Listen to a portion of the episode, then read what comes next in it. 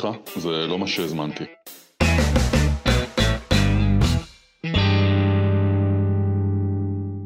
אנחנו בפרק הראשון של אה, הפודקאסט, סליחה, זה לא מה שהזמנתי. אנחנו עם טל בשן, טל הוא אה, מייסד בית ספר למנהיגות תודעתית ומייסד ומפתח את שיטת אימפקט.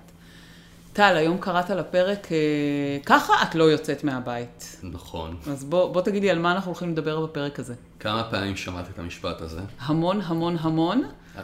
אבא שלי, אימא שלי, מכל הכיוונים תמיד. וזה עבד? נשארתי עם אותם בגדים, אם זה מה שאתה שואל. אז אני חושב שהבעיה שזה לאף אחד זה לא עובד. ולמרות שזה לא עובד, אנחנו ממשיכים אה, לעשות את המציאות הזאת. יוצאת הילדה שלנו מהחדר בבוקר, נגיד שהיא בת 16. 16, 15, הזמנים מתקצרים, אולי זה כבר היום 14 10. או 13. אה, את חושכות עינייך כהורה, או אבא שלך חשכו עיניו, אוטומטית הפרצוף שלו מאדים, והוא נובח את הנביחה הקבועה, ככה את לא יוצאת מהבית. זה אבא, זה אימא, זה ילד שיוצא, זה ילדה שיוצאת, אנחנו לא מפלים פה בין מגדרים, אבל דבר אה, מאוד מעניין קורה, אה, או אולי לא מעניין, קורה מה שקרה אתמול, ולצערנו יקרה גם מה שיקרה אה, מחר. זאת אומרת, הילד גורם לנו באופן קבוע להרגיש את אותן הרגשות ולהתנהג את אותן התנהגויות, ובאופן מדהים זה לא משפיע על המציאות. כלומר, עכשיו בחורף, אני כל בוקר מתעצבנת שהבת שלי אה, מחליטה שהיא רוצה לצאת עם חולצה קצרה. אפרופו ככה את לא יוצאת מהבית. זה, אני כל הזמן אגיד את זה והיא כל פעם תצא עם, עם חולצה קצרה? נכון, אנחנו קוראים לדבר הזה מחזור אינפורמציה. ו- וזה לא רק שזה לא משפיע על המציאות, בעצם את הפכת בשלב הזה, את, אני, אבא שלך, אמא שלך, הפכו להיות מריונטות. כלומר, מי שקובע איך את מרגישה ומה את תגידי ואיך תתנהלי, זו בעצם הילדה שלך. היא יכולה לשבת בחדר עם החברות שלה, בנות ה-14 או 15 ולהגיד, רוצים רגע לראות איך אני שורפת לאמא שלי את כל הפיוזים, ו- ופשוט לצאת מהחדר עם חולצה שהיא שני סנטים מעל הפופיק, ואת לימור גמורה. גמורה, ואת נופלת לתבנית שהיא הייתה מדהימה והיא אתמול, והילדה שלך תשחקק ותחזור על החברות שלה ותגיד להם, אמרתי לכם, היא מנהלת גדולה, היא חולשת על ארגון אדיר, אבל אני, כל מה שאני צריכה זה שני סנטים על הפופיק והיא גמורה. כלומר, הילדה או הילדים שלנו מפקיעים את השליטה אה, על הרגשות שלנו, על ההתנהגות שלנו, ככה, בלי למצמץ, ואנחנו כמו מריונטות מגיבים באופן קבוע, והסיפור הוא שאנחנו בטקס, זה היה אתמול, זה יהיה גם מחר, וזה יכול להמשיך ככה שנים. ולא רק שזה לא משתפר, הרבה פעמים זה גם אה, מחריף. יש לך עוד דוגמאות? אני מניחה שהקטע הזה של הלבוש הוא לא, הוא לא היחיד שמפעיל תודה אותנו. לאל, שלושה ילדים, תכפילי את זה בריבוע בדוגמאות, זה יכול להיות כל דבר. אני אלרגי לזה שהבגדים של הילדים שלי נזרקים אה, על הרצפה במקלחת ולא בתוך הסל כביסה. זה יכול להיות הקרש, זה יכול להיות שיעורי בית, ילד לא מכין שיעורי בית, ילד מתחצף, כל מה שמוציא ממנו תגובה אוטומטית קבועה, ייכנס לתוך המשוואה הזאת של אה, ככה את לא יוצאת מהבית. שמי שקובע אה, מה יקרה זה הילד, ואנחנו נופלים למלכודת, אה, בא לי להגיד בטיפשות גדולה, משמרים את אותה אסטרטגיה, כי אנחנו מאמינים, מתוך אמונה שאין לה שום בסיס, שאם הפעם נגיד את זה כמו שצריך, בצורה יותר סמכותית, בוודאי ובוודאי שילד ישנה את ההתנהגות שלה, התשובה היא לא. פשוט זה לא יקרה, ואנחנו ממשיכים למחזר אינפורמציה, או מה שנקרא בשפה שלנו, להיות בתודעה ריאקטיבית. אז אם כבר אתה מדבר על תודעות, מה זה תודעה ריאקטיבית? תודעה ריאקטיבית, חלק ממודל שניגע בו בהמשך, של שלושה מצבי תודעה, תודעה ריאקטיבית, תודעה אקטיבית, תודעה אה, קריאטיבית, שלושה מצבי תודעה שקשורים גם למצבים של מנהיגות ושליטה פנימית, נדבר על זה בהמשך. תודעה ריאקטיבית יושבת מאוד נמוך במדרג הזה, והיא בגדול אומרת את הדבר הבא, היא אומרת, מה שיקבע איך אתה מרגיש, אה, איך אתה פועל ומה הם תוצאות חייך, אלה הם האנשים והאירועים שמקיפים אותך. הבוקר שלי יהיה נפלא אם הבת שלי תצא עם הביגוד מתחת לפופיק, הבוקר שלי יהיה זוועה אם הבגד יהיה מעל הפופיק, אם הבגדים יהיו זרוקים על הרצפה, אם הכיור יהיו מלא, אם הוא יתחצף או לא. אתה יכול להיפרד אה, מחבריך לעבודה ויגידו לך, תבלה בבית, ואתה אומר, כל עוד הילדה תבוא עם חולצה מעל, מתחת לפופיק. זאת אומרת, אנחנו מפקיעים שם את הכוח, והתודעה הריאקטיבית היא שפוטה של המציאות שמקיפה אותנו, יש שם רמת מנהיגות מאוד מאוד מאוד נמוכה. אנחנו יכולים להיות מנהיגים אדירים במקום העבודה, וסמרטוטים גדולים בבית מול הילדים שלנו. מה המחיר של זה מעבר לזה שאנחנו לא משיגים את, ה, את זה שהם יעשו שיעורי בית, יתלבשו כמו שצריך, יעשו בדיוק את מה שאנחנו רוצים כדי שהם יהיו ילדים מושלמים בעינינו? תראי, את יכולה לדבר על מחיר, ובוודאי שיש מחיר. המחיר הוא איך מרגישה מערכת היחסים, המחיר הוא שאני שוחק את הכוח שלי, המחיר הוא שאני לא מקבל את מה שהזמנתי. אבל אני מעדיף לבחור במילה טרגדיה. אה, לתודעה הריאקטיבית היא תודעה טרגית. היא תודעה טרגית כי היא כל הזמן מקבלת את המציאות ממנה היא מנסה להימנע. וזה לא רק מחיר, אלא ממש אני דוהר במהירות אדירה, ובפעולות שלי מקדם את הדבר שממנו אני רוצה להימנע. בוא תגיד את זה שוב ולאט, ואם אתה יכול גם לתת דוגמה. בוא אני אתן דוגמה. כשאני רואה את הילדה שלי מגיעה עם חולצה קצרה מדי, ה mind שלי רץ לעתיד, והוא אומר, אם היא תמשיך להתלבש ככה, מדובר בפרחה בהתהוות. ואם היא בפרחה בהתהוות, אף אחד לא יתייחס אליה ברצינות. ואם אף אחד לא יתייחס אליה ברצינות ורק המיניות תשלוט בה, אז גברים ינצלו אותה. ואם גברים ינצלו אותה, היא תיחשב המזרון של השכבה או של הפלוגה, לא משנה מה, ואתה רץ עם הדמיון שלך, זה, ואתה כבר רואה איך הילדה שלך גומרת ברחוב. התודעה הריאקטיבית אומרת, העתיד הזה מאוד מאוד מאיים עליי, let's react to it. בוא נדאג שהוא לא יקרה. למה זו טרגדיה? כי בעצם מה שאני עושה, זה כשהילדה שלי יוצאת מהחדר עם הפופי ככה, אני אומר לה, תקשיבי, את בדרך להיות אה, הפרחה הזאתי. בוא נעצור את זה עכשיו לפני שזה מידרדר ומגיע לשם. כלומר, אני יוצא ברמה מאוד גדולה של ודאות, שזה העתיד שמחכה לי, ואני אומר, בוא נעצור את הדבר הזה. והטרגדיה היא שכשאני מתחיל להודיע לילדה שלי שהיא פרחה, ושזה העתיד שצפוי לה אם היא תמשיך ככה, אני בעצם הולך ומעצים את הדבר הזה. אני כאילו מודיע לעולם, אני כאילו מאיר על פרח שהוא יפרח על פי האנרגיה שאני מאיר. כלומר, אנחנו קוראים לדבר הזה, וזה אולי אה, נושא לפודקאסט אחר, אבל אנחנו קוראים לדבר הזה מה שמואר צומח. אם אני מאיר על הפרחיות וה, והזולות של הילדה שלי, זה הדבר שיצמח. וזו תודעה ריאקטיבית והטרגדיה שלה שהיא משכפלת את עצמה ובוראת בדיוק את הדבר ממנו היא מנסה להימנע. אז איך אנחנו יוצאים מהמעגל הזה, מהטרגדיה הזו? יש פה שני עניינים. אחד, צריך להבין מהי בכלל תודעה ריאקטיבית. כלומר, יש לה מימד של פנימיות. דיברנו על המימד החיצוני, המימד הזה שמגיב למציאות, אבל צריך רגע לשאול מה, מה, מאיפה היא מגיעה, התודעה הריאקטיבית, ואז מה התרופה לתודעה הריאקטיבית. אז בואו נתחיל בראשון.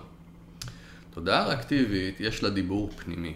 אין לה באמת דיבור פנימי, אבל זה, אלה הכוחות שפועלים בה. היא אומרת את הדבר הבא. היא אומרת, פעם מצדה נפלה. זה היה נורא. שנית, מצדה לא תיפול. מה זה אומר? זה אומר שלכל אחד מאיתנו כהורים, יש איזה חלק במציאות ההיסטורית שלו שהוא היה מאוד בעייתי עבורו, היה מסוכן, הוא היה פגיע שם, היה שם איזה כאב, והמיינד אומר, מה אני צריך לעשות? התודעה אומרת, מה אני צריכה לעשות כדי שהדבר הזה לא ישכפל? לא ישכפל את עצמו.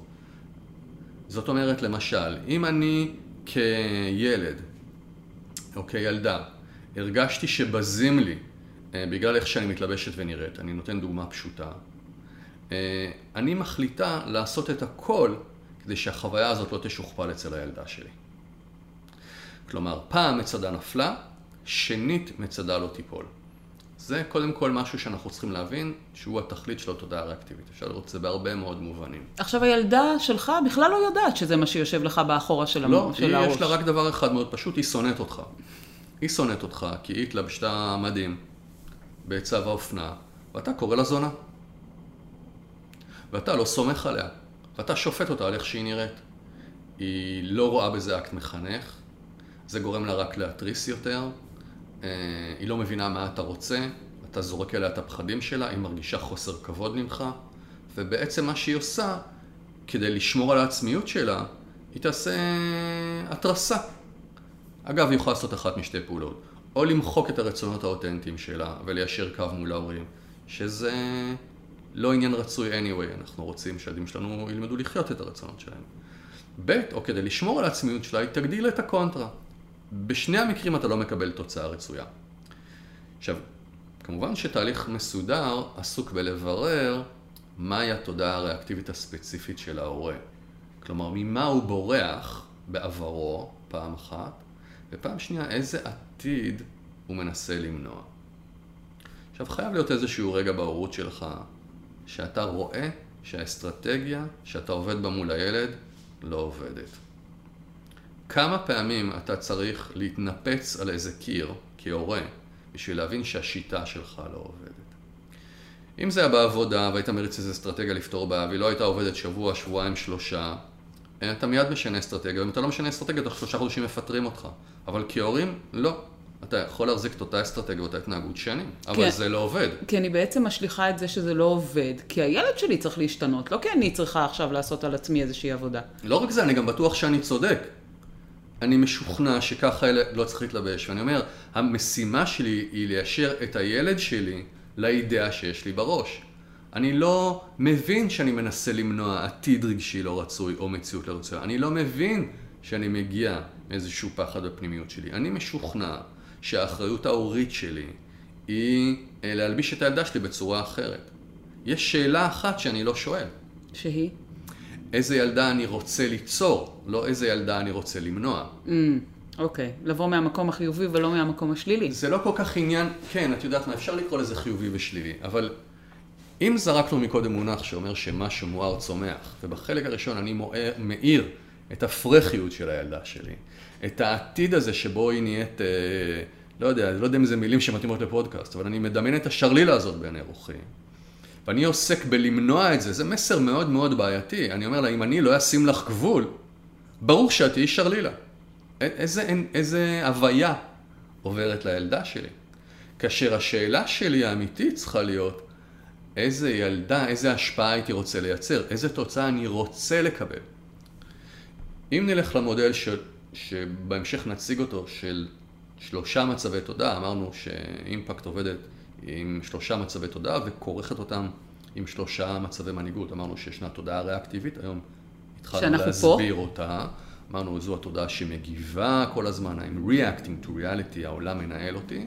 יש גם עוד תודעות, תודעות אחרות, תודעה אקטיבית, היא בוחרת בחופשיות, נסביר בהמשך, ותודעה קריאטיבית שיוצרת את מה שאני רוצה. בעצם פה, גם בלי להיכנס לעובי הקורה, יש לנו הזדמנות לעבור מתודעה ריאקטיבית, reacting, לתודעה קריאטיבית. תודעה ריאקטיבית עסוקה בלמנוע עתיד לא רצוי, למנוע את השרלילה המתהווה. אסטרטגיה כושלת, ואנחנו חייבים מתישהו לעצור. תודעה פרואקטיבית או קריאטיבית שואלת, איזה ילדה הייתי רוצה, אני יודע שזה נשמע מאוד פטרוני, לייצר, לברוא, איזה השפעה הייתי מעוניין לייצר. אה, הייתי רוצה לייצר ילדה שמכבדת את עצמה. אוקיי, האם הדרך לייצר ילדה שמכבדת את עצמה, זה להגיד לה ככה, כמו פרחה, את לא יוצאת מהבית? זה בעצם לא לכבד אותה ואת הבחירות שלה של איך שהיא רוצה להתלבש. למשל, או לתת לה, לדבר איתה על רעיונות שעוסקים בכבוד, להפגין כבוד, לדבר בשפה של כבוד, לשאול אותה איזה תדמית היא הייתה רוצה לייצר, אוקיי? אלה מקומות שיכולים לעניין אותה.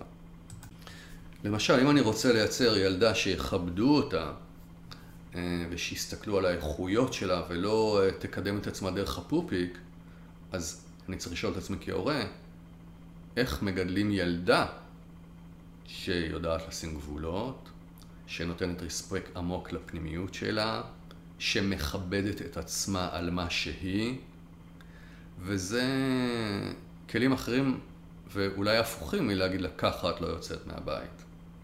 אבל זה עדיין מפעיל אותי. אנחנו עדיין בתודעה הריאקטיבית בבסיס של אנחנו לא מבינים איזה עתיד אנחנו רוצים לברוא, אנחנו אה, לא מבינים שזה יושב אצלנו על אה, ילדות. נכון. אה, זה, זה, אתה מתאר את זה כמשהו שהוא מאוד פשוט לעשייה ולהבנה, אבל בעצם אנחנו בכלל לא, לא מדמיינים שזה מה שעובר עלינו.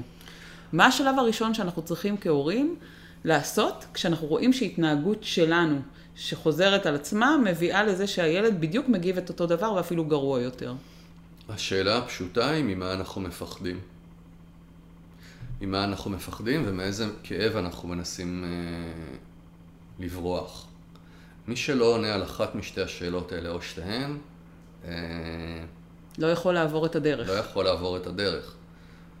בוא ניתן דוגמה אחרת. נגיד שיש לי ילד שהוא אה, מאוד מאוד שברירי. וזה מטריף אותי שכל פעם הוא קורס אל תוך עצמו ומיילל וקורבני וחלש. ואני כל פעם אה, אומר לו, תפסיק להיות אה, כזה חלש, אי אפשר לעשות מכל דבר סיפור, תתבגר כבר, אין לי סבלנות להכיל אותו, בכל פעם שהוא נופל ככה אני מפתח כעס, אפילו סלידה, ואני מנסה to man him up, להפוך אותו לגבר או להפוך אותו לאישה אה, עוצמתית. אחלה, זה רעיון נהדר, אבל בכל פעם שאני ריאקטיבי, וריאקטיבי זה אומר ששולטים בי רגשות שליליים, כעס, אה, אה, אי שקט, אה, סלידה, שנאה אפילו כלפי התנהגות מסוימת. אני חייב להבין שמתרחשת ריאקציה, שהתודעה שלי היא ריאקטיבית, שהיא קודם כל עסוקה בלמנוע איזושהי שכפול של חוויה פנימית היסטורית. בואו ניתן דוגמה. אם כרגע זו אימא שמתפוצצת על הילד שלה, כי הוא חסר אונים, מאוד יכול להיות שהחוויה ההיסטורית מנסה, ממנה היא מנסה להימנע, מה שקראנו לו המצדה הזו שנפלה לפני כמה דקות, היא חוויה היסטורית עמוקה וקשה של חוסר אונים בתוך הילדות שלה. שהמיינד שלה אמר, שנית מצדה לא תיפול, החוויה הזאת של חוסר האונים, מול מי שפגע בי, מול מי שלקח לי את העצמאות, אפשר להפליג פה לדמיונות מאוד לא נעימים בדבר הזה. אה, זו חוויה בלתי אפשרית עבורה. ולכן בכל פעם שהיא רואה את הילד שלה מתנהג ככה, מיד היא חווה את החוויה הזו בפנימיות. מכיוון שהחוויה הזו בפנימיות היא מצדה בלתי נסבלת, היא תעשה הכל כדי לא לחוות אותה, והיא תעשה הכל גם כדי שהילד שלה לא יחווה אותה. ולכן היא תוקפת את התכונה וההתנהגות הזו אצל הילד. היא תוקפת את התכונה הזאת, כי היא אומרת, אם אתה, היא אומרת את זה פעמיים, גם כי החוויה הפנימית שלה היא בלתי נסבלת, וגם כי התודעה הריאקטיבית שלה רצה לעתיד הלא רצוי, ואומרת, אם הילד שלי ימשיך להיות כזה חסר אונים, יפגעו גם בו כפי שפגעו בי. אז התודעה הריאקטיבית עובדת פעמיים, היא אומרת, פעם מצדה נפלה, זו המצדה הפרטית שלי, זו חוויה בלתי נסבלת עבורי. שנית, מצדה לא תיפול, לא עבורי, ובטח שלא עבור על הילד שלי. אז תתאפס על עצמך תכף ומיד. בעיניך, אה, גם אם אני עוצרת רגע וחושבת רק על אחת משתי השאלות, למשל איזה עתיד לא רצוי אני רוצה למנוע ולא מסתכלת על עצמי פנימה, על ממה אני פועלת, זה יכול לעבוד? או שאני חייבת את שתי השאלות האלה לשאול את עצמי? קודם כל, אני אומר, כל עצירה היא מבורכת. אני הייתי עובד ככה. אם יש לי טקס בחיים מול אחד הילדים, שקורים בו שני דברים. אחד, אני מאבד את השקט הנפשי שלי באופן קבוע על אותם דברים, הייתי עוצר לשאול שאלה. ופעם שנייה, אם אני לא מצליח להשיג תוצאות שונות מול הילד, הייתי עוצר לשאול שאלה. ופה הייתי עושה עבודה באחד משני ממדים. כמובן שהעבודה העמוקה היא לשאול מה בעצם מאיים עליי, מאיזה עתיד אני מנסה לברוח, כלומר מאיזה פחד או כאב שלי אני מנסה לברוח, שזו השלכה על הילד, ופעם שנייה איזה עתיד אני מנסה למנוע אה, מהילד. הרבה פעמים כשאני פוגש הורים שנלחמים, הם מרגישים שיש להם ילד אה, אה, לא ממושמע. אני אומר להם, מה זה לא ממושמע? הוא לא עושה שיעורים, הוא עושה מה שבא לו, וכשאני הולך איתם על התודעה הריאקטיבית שלהם, איזה תמונת עתיד הם רואים שתתרחש לילד, הם רואים את הילד זרוק בשוחה, בלי שיניים, שהוציאו לו את הכליה ומכרו אותה, כי הוא, כי הוא לא עשה שיעורים. אבל כשאנחנו מתבוננים על הילד, באופן ניטרלי, מכניסים אותו לאיזה אקסל, לאיזה ערך מוחלט, אנחנו מגלים ילד חכם, אינטליגנטי, שהולך נגד הזרם, עושה מה שהוא רוצה, מנהיג חברתי, וההורה עומד מולו ורואה את הילד בשוחה.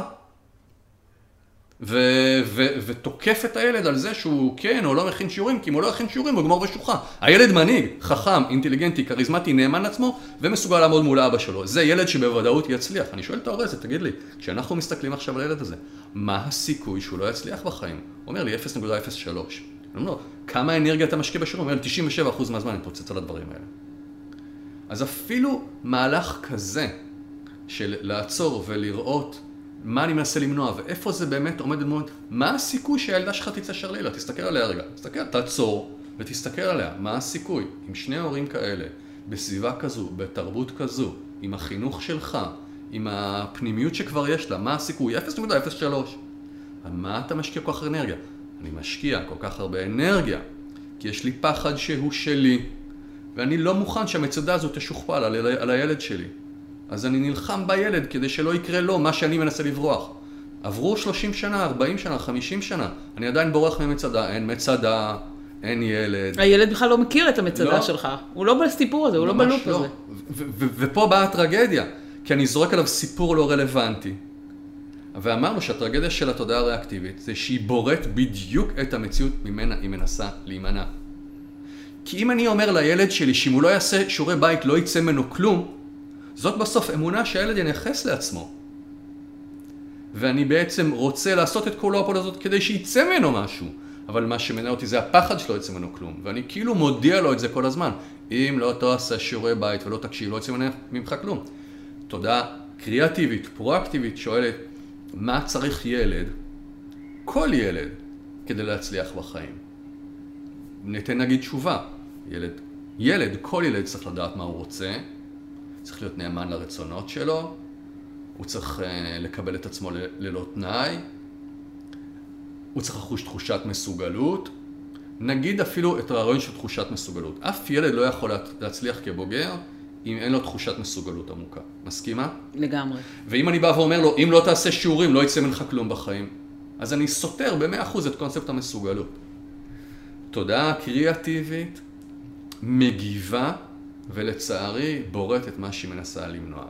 הורה שרוצה לעשות תודעה פרואקטיבית, צריך לשאול את עצמו, במרכאות כפולות ומכופלות, איזה ילד אני רוצה לברוא, כלומר איזה תמונת עתיד הייתי רוצה לקבל, ומה נדרש ממני כהורה כדי לקבל אותו. לא איזה תמונת עתיד אני רוצה אה, למנוע. אז אם אני חוזר לשאלה שלך, תמיד שני מישורים ותמיד עדיף בכולם. כמובן שהנקודה העמוקה יותר היא לברר מהו הפחד ממנו אני מנסה למנוע. הפחד הוא הכאב. שאני אבין שבעצם אני זורק על הילד שלי את הפחדים שלי. זו עבודת עומק. הרבה פעמים קשה לעשות אותה לבד.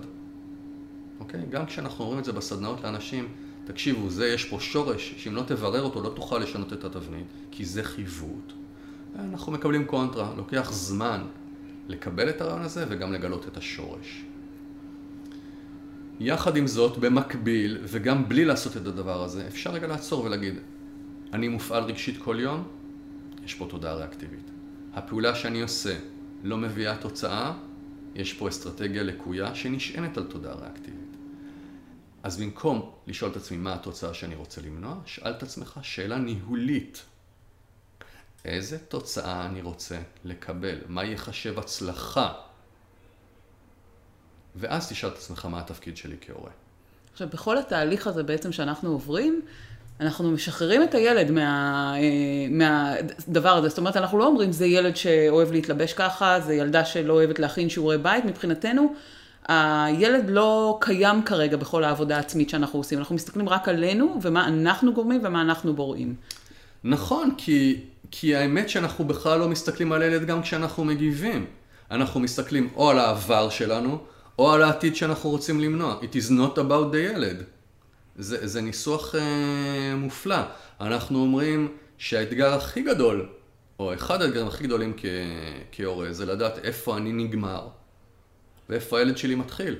כשאני מנהל מערכת יחסים אה, הורית, חינוכית, אה, שמה שמכתיב את הפעולות שלה זה למנוע ממני את מה שקרה לי, ולמנוע מהילד אה, עתיד אה, מבעית, שהסיכוי שלו בכלל להתרחש הוא מאוד מאוד נמוך, איפה הילד בתוך התמונה הזאת? אין ילד בתמונה. אין ילד.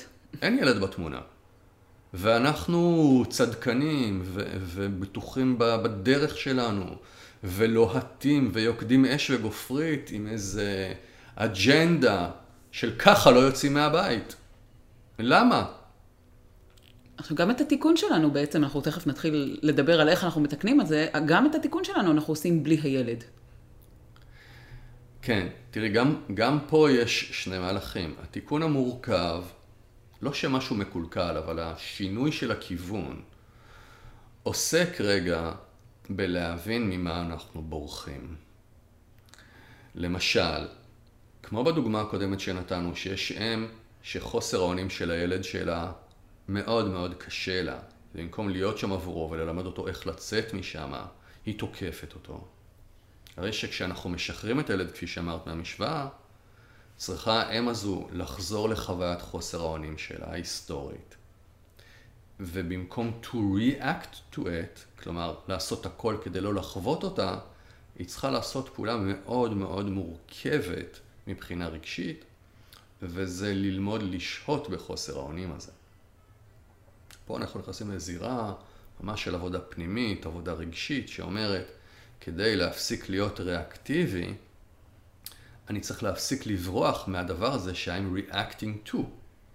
זאת אומרת, אם כל המהות הריאקטיבית שלי זה למנוע בעתיד חוויה של חוסר אונים כפי שחוויתי בעבר, כל האסטרטגיות ילדות שלי וחינוך הילדים שלי מגיע מהמקום הזה, אז כדי לברוח או לשבור את הסייקל הזה, אני צריך לחזור לנקודת השורש, שהיא חוויה של חוסר אונים, חוויה ילדית של חוסר אונים, ולשאול את האם המבוגרת הזו, האם היום כשהיא בת 40, היא מסוגלת לשהות לרגע בחוויה של חוסר אונים, מבלי להיכנס להיסטריה ולברוח מזה.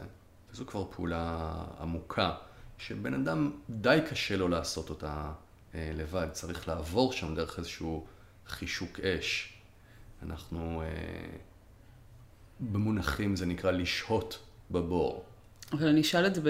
אני אנסה לשקף את זה במילים קצת יותר פשוטות, שיהיו okay. אוקיי. פשוטות גם לי וגם למאזינים להבנה. זה אומר שאתה, האמא צריכה לחזור למערכת, למשהו פגום במערכת ההפעלה שלה, כן. להבין, לקבל שזה מה שקורה, לשהות שם, ורק מזה היא יכולה לצאת מהבור, כמו שאמרת. נכון. המהלך הראשון הוא לשחרר את הילד מהאחריות. הבעיה היא לא בילד. הילד אה, סובל, קשה לו. הוא קם בבוקר, מבחינתו העולם קרס, הוא בוכה, הוא שונא לנסוע בהסעה, הציקו לו, הוא נכנס לקורבנות, הוא מביע את מה שעובר עליו. זה שלו. הטירוף או הכעס אה, שפועל בתוך האם, זה שלה.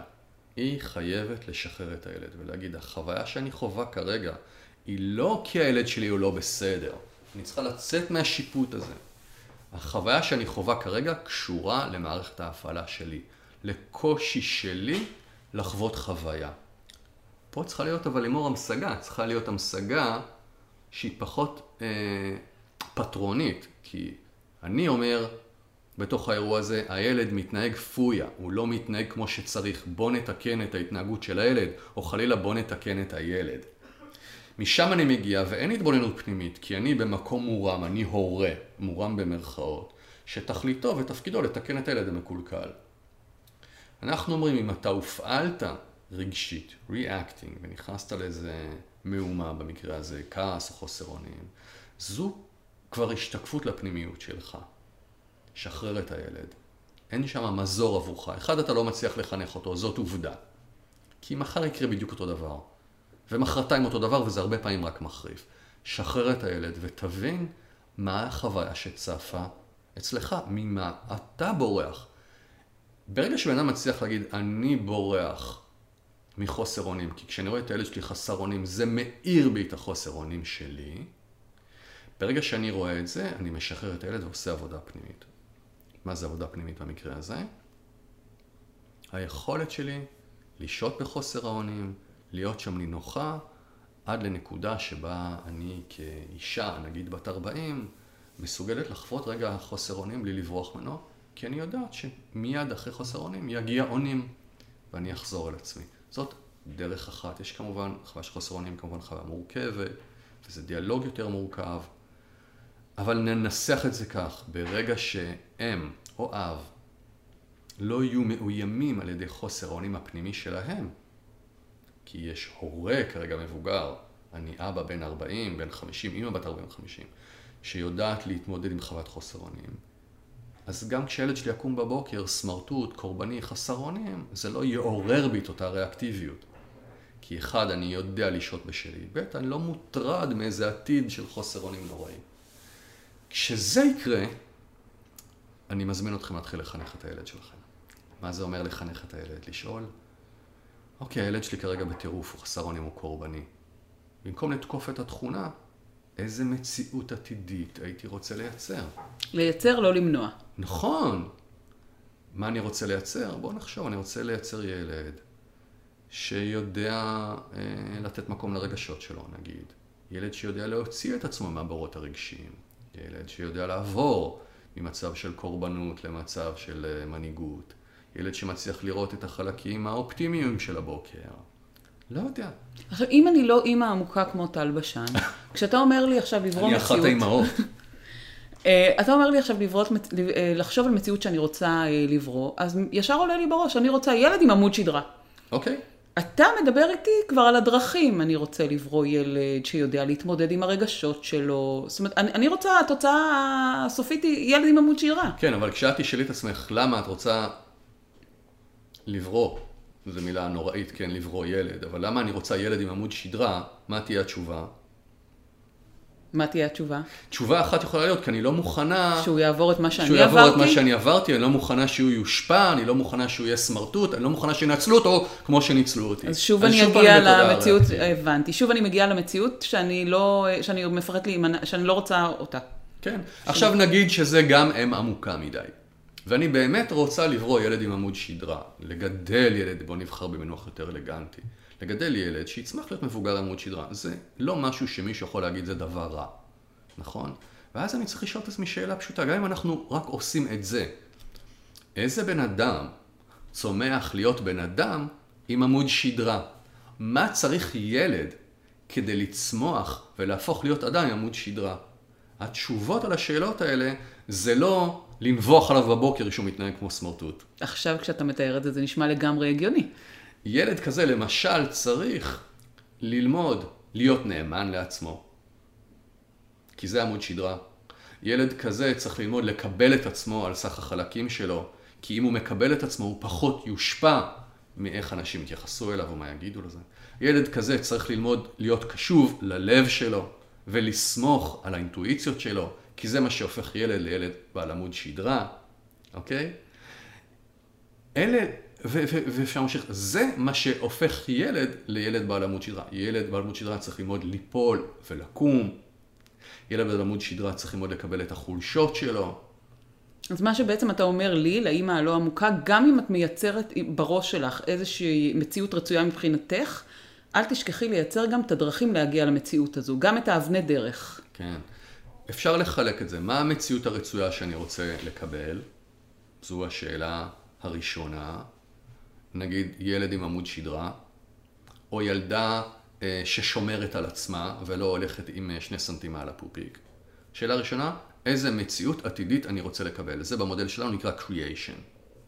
שאלה שנייה, מה צריך לקרות, או מי הוא הילד שהופך להיות מבוגר שיש לו עמוד שדרה, או מי הילדה שלומדת לכבד את עצמה ושומרת על עצמה? זו השאלה השנייה.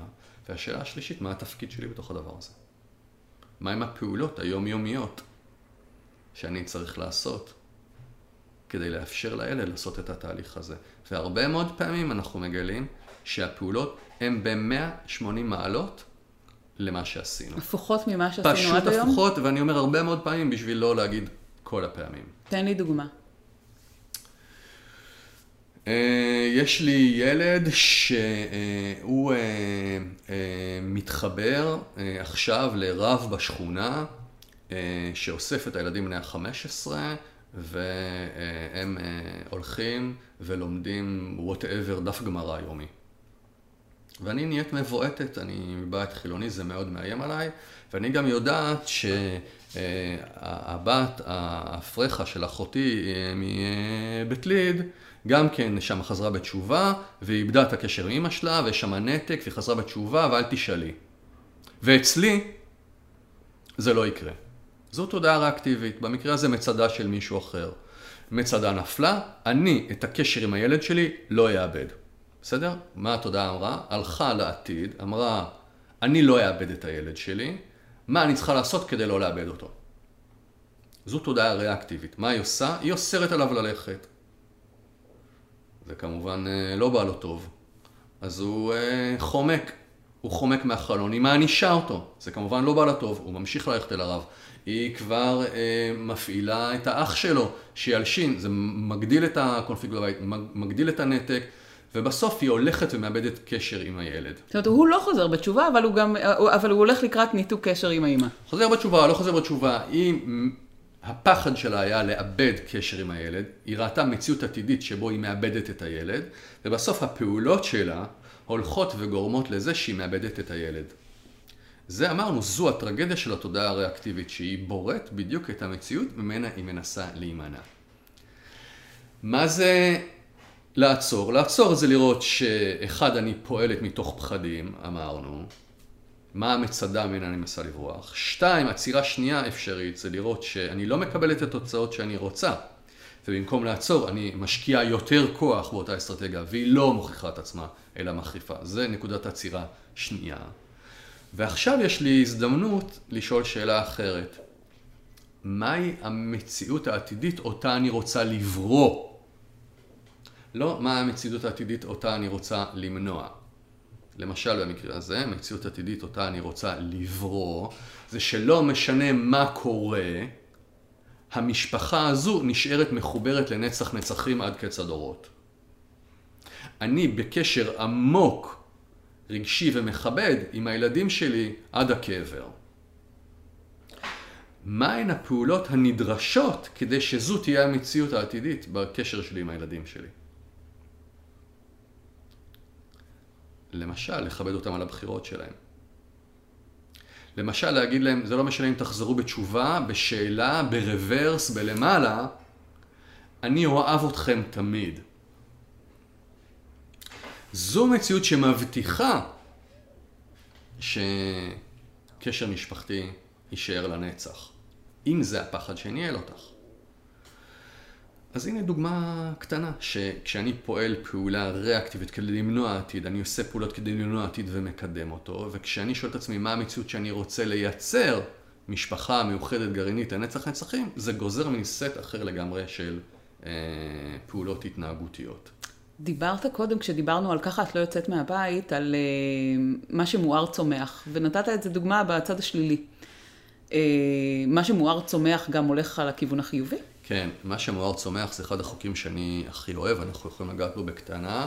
הוא חוק ביולוגי ולכן אין בו שיפוט. זה משפט מסובך, אבל הוא עונה בדיוק על מה שאמרת. מה זה אומר שזה חוק ביולוגי? שמה שמואר צומח, אם השמש מאירה על העשבים והיבלית, היבלית והעשבים צומחים. אם השמש מאירה על הנרקיסים או על הורדים, הורדים צומחים. אין שיפוט, לא של השמש ולא של הורדים והזה.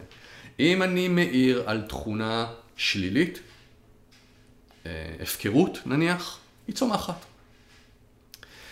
אם אני מעיר על תכונה רצויה, היא צומחת. אין שיפוטיות בחוק, זה חוק ביולוגי. זאת אומרת, אם אני רוצה לחלץ התנהגות רצויה מילד, אני לא יכול לעשות את זה על ידי זה שאני מאיר את ההתנהגות הלא רצויה שלו, על היבלית, כי זה מה שיצמח. את לא יכולה לצאת כך מהבית כמו פרחה. התודעה הריאקטיבית הזו מאירה על הפרחיות שבילדה.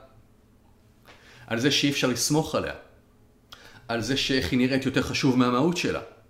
זה בעצם מה שאמרתי לה, איך שאת נראית גובר על המהות שלך. וזה מה שהערתי, וזה המסר, לא סומך עלייך, את פרחה, ואיך שאת נראית גובר על המהות. אתה רוצה לברוא, לייצר, לגדל ילדה אה, עם מהויות אחרות, תאיר עליהם. תאיר על זה שהפנימיות גוברת על המהות. תאיר על, הרגע, על הרגעים שבהם מה שהיא שמה לב זה מהות ותוכן ולא נראות, תאיר, תגיד, זה היה מדהים היום לראות אותה, איך ביטאת את הפנימיות שלך, איך בררת את, את העיקר מהטפל. היה מדהים לראות איך נהגת כבוד בבן אדם הזה. היה מדהים לראות אותך היום יוצאת מהבית אלגנטית, בטוב טעם. עזבי רגע את השיפוט מה הקהל המאזינים שלנו חושב על איך ילדה צריכה לצאת מהבית. הרי זה פה, אין פה קרק, אין, אין, היום אנחנו בזירה שאין מוקש אין, שלא עולים עליו. כן, אין מוקש שלא עולים עליו. מי אתה שתגיד איך לא צריך לצאת מהבית, החפצה, החפצה, בכלל איך לאבא יש זכות לדבר. זה לא העניין. מה שמואר צומח אומר, שאם אני אגיד לך עכשיו, לימור, תקשיבי, או נלך למקום אחר. בוא נגיד שההקשבה שלך הייתה גרועה היום בפודקאסט הזה. ואני אסיים ואני אגיד לך, תקשיבי, זה לא עסק, את לא הקשבת, תפרט לי כל הזמן. אז אני מעיר על תכונה שאני לא מעוניין לקבל אותה. אני צריך לשאול את עצמי איזה תכונה אני רוצה לקבל, איזה מאפיין אני רוצה ולהעיר עליו. כלומר, למצוא רגע שבו התכונה הזו באה לידי ביטוי, ולהגיד לה, תקשיבי רגע, בחלק האחרון של הסשן הזה, ההקשבה שלך הייתה מדהימה.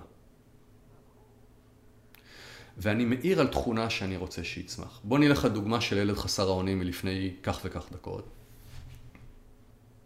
אני רוצה שמה שיצמח זה האונים שלו, לא חוסר האונים שלו. אבל ברוב הזמן הוא חסר אונים.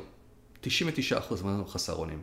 וההרגל שלי הוא, הוא הרגל צבאי כזה, הוא הרגל ישראלי. לראות מה לא בסדר ולהעיר על זה כדי שיתקנו את זה. אנחנו, זה מאוד ישראלי. אבל ההורה שרוצה במרכאות לתקן, רוצה להעיר על התכונה שהוא רוצה שיצמח. במקרה הזה, תחושת האונים. אבל היא לא קיימת במציאות. אז מה עושים? אז אני נכנס בעצם לתהליך שבו ההורה מחפש את הרגע היחיד הזה ביום, שבו הילד שלו הפגין אונים, ואומר לו, תקשיב רגע ילד, היום אה, ראיתי אותך קם בבוקר ונופל וזה, ומיד התעשתת וארגנת את המחשבות שלך וארגנת את הרגשות שלך, זה היה מדהים לראות. אם אתה תמשיך ככה לגלות את החוסן הזה, שום דבר לא יעצור אותך בחיים. לקחתי עובדה, מציאות, שהיא אמת כלפי הילד, הערתי עליה, נתתי לה כוח, ועכשיו היא צומחת. אני יכולה גם להעיר על האבני דרך שלי בדרך למטרה, נכון? זאת אומרת, לא חייב דווקא ללכת לכיוון של ההערה של למצוא לי את, את הדברים שהם אה, מעידים על זה שיש לו עמוד שדרה. אני יכול לקחת כל ניואנס שרלוונטי לזה, אני יכול לקחת תוצאות, אני יכול לעשות התנהגויות, תכונות, זה לא משנה. בחשיבה קריאטיבית, בניגוד לריאקטיבית, שאני רוצה לברוא מציאות, אני שואל את עצמי, מה אני צריך כדי שהמציאות הזו תתקיים? מה אני רוצה שיצמח? בואו ניתן עוד דוגמה אחת, ואולי בזה נסיים, כי אני מרגיש שזה כבר הרבה הרבה מאוד תוכן. אם עומד הילד שלי אה, מעל הבריכה ומפחד לקפוץ לבריכה, ואני, פדיחה, אני רוצה שהוא יקפוץ לבריכה, גם בשבילו וגם בשבילי. ואומר לו, אל תפחד, תקפוץ, אל תפחד, תקפוץ. הרי שאני מאיר על הפחד, על הפחד. שלו. ומה שצומח זה הפחד שלו. ולכן הסיכוי שהוא יקפוץ הוא... אפסי לגמרי. אפסי. וזו שוב תודעה ריאקטיבית. אני בורא את המציאות ממנה אני מנסה להימנע. תודעה קריאטיבית יוצרת, תשאל איזה תוצאה אני רוצה לייצר. התשובה היא קפיצה למים. עם מה אני מתמודד? עם פחד. מה צריך לצמוח כדי שיהיה בן אדם שמפחד לקפוץ למים? אומץ. אומץ. על מה אני צריך להעיר? על האומץ. על האומץ. אבל בילד אין כרגע אומץ. אבל אני יכול להתחיל להעיר על זה, אני יכול להגיד לו, אתה אמיץ, תקפוץ, או תהיה אמיץ, תקפוץ. השאלה היא שאלה פשוטה, על מה אני צריך להעיר, באלף, לא בעין, כי הבעין מאיר על הריאקטיבי, על מה שאני לא רוצה שיצמח. על מה אני צריך להעיר באלף כדי שהוא יצמח. אנחנו נסיים פה, כי אני חושבת שנגעת בהמון המון אה, תיאוריות דרך הדוגמאות. אנחנו ניפגש בפרק הבא. תודה רבה. היה תענוג. נתראות.